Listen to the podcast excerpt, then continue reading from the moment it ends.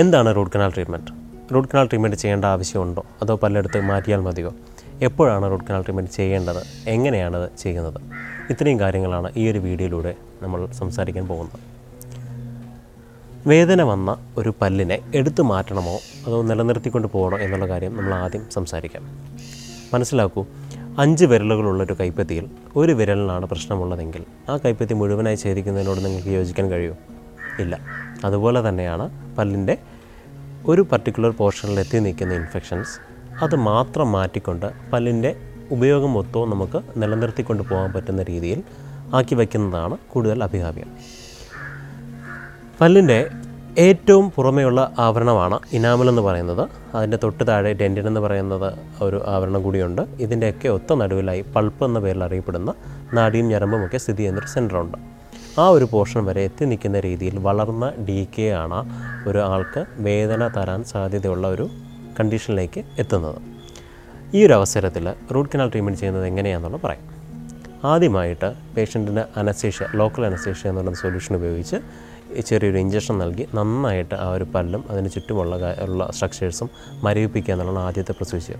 അതിനുശേഷം നന്നായി മരവിച്ചെന്ന് ഉറപ്പായതിനു ശേഷം ആ പല്ലിൻ്റെ മുകളിൽ വന്നിരിക്കുന്ന ഡി കെ കൃത്യമായി ശ്രദ്ധയോടെ ഡോക്ടർ റിമൂവ് ചെയ്യുകയാണ്.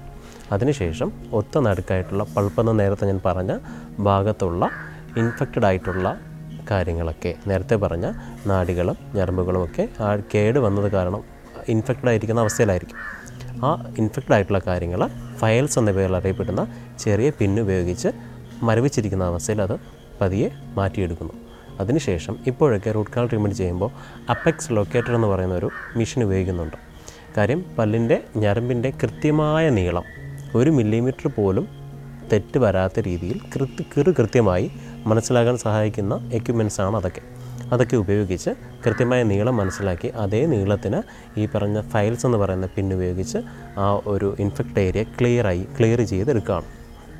അതിനുശേഷം ഇൻഫെക്ഷൻ്റെ തോത് അനുസരിച്ചിട്ട് ഒരു സിറ്റിങ്ങിലോ രണ്ട് സിറ്റിങ്ങിലോ ആയി റൂട്ട് കനാൽ ട്രീറ്റ്മെൻറ്റ് നമുക്ക് കംപ്ലീറ്റ് ചെയ്യാൻ പറ്റുന്നതാണ്. ആദ്യത്തെ സിറ്റിങ്ങിൽ പൂർണ്ണമായി ക്ലീൻ ചെയ്ത റൂട്ടിൻ്റെ കനാൽ ഇരിക്കുന്ന ഭാഗം, റൂട്ട് കനാൽ എന്നുള്ള ആ ഭാഗത്ത് മരു മരുന്ന് നമ്മൾ പാക്ക് ചെയ്ത് വയ്ക്കുകയാണ്. അതിനുശേഷം ഒരാഴ്ചയോ രണ്ടാഴ്ചയോ നേരത്തെ ഞാൻ പറഞ്ഞ പോലെ ഇൻഫെക്ഷൻ്റെ തോതനുസരിച്ച് ആ ഒരു നിശ്ചിത സമയം വെയിറ്റ് ചെയ്തതിന് ശേഷം രണ്ടാമത്തെ അപ്പോയിൻമെൻറ്റിന് ആ ഒരു ഏരിയ ഒന്നുകൂടി ക്ലീൻ ചെയ്ത് ഡിഫറെൻറ്റ് സൊല്യൂഷൻ, നമുക്ക് പല പല സൊല്യൂഷൻസ് അവൈലബിൾ ആണ്. സലൈൻ എന്ന് പറയുന്ന ഒരു ഒരു വാട്ടർ പോലെയുള്ള ഒരു ഫ്ലഷ് ഔട്ട് സൊല്യൂഷൻസ് മുതൽ ഒരു ആൻറ്റി ബാക്ടീരിയൽ ആൻറ്റി ബാക്ടീരിയൽ ആയിട്ടുള്ള സൊല്യൂഷൻസ് വരെയൊക്കെ നമ്മൾ യൂസ് ചെയ്യുന്നുണ്ട്.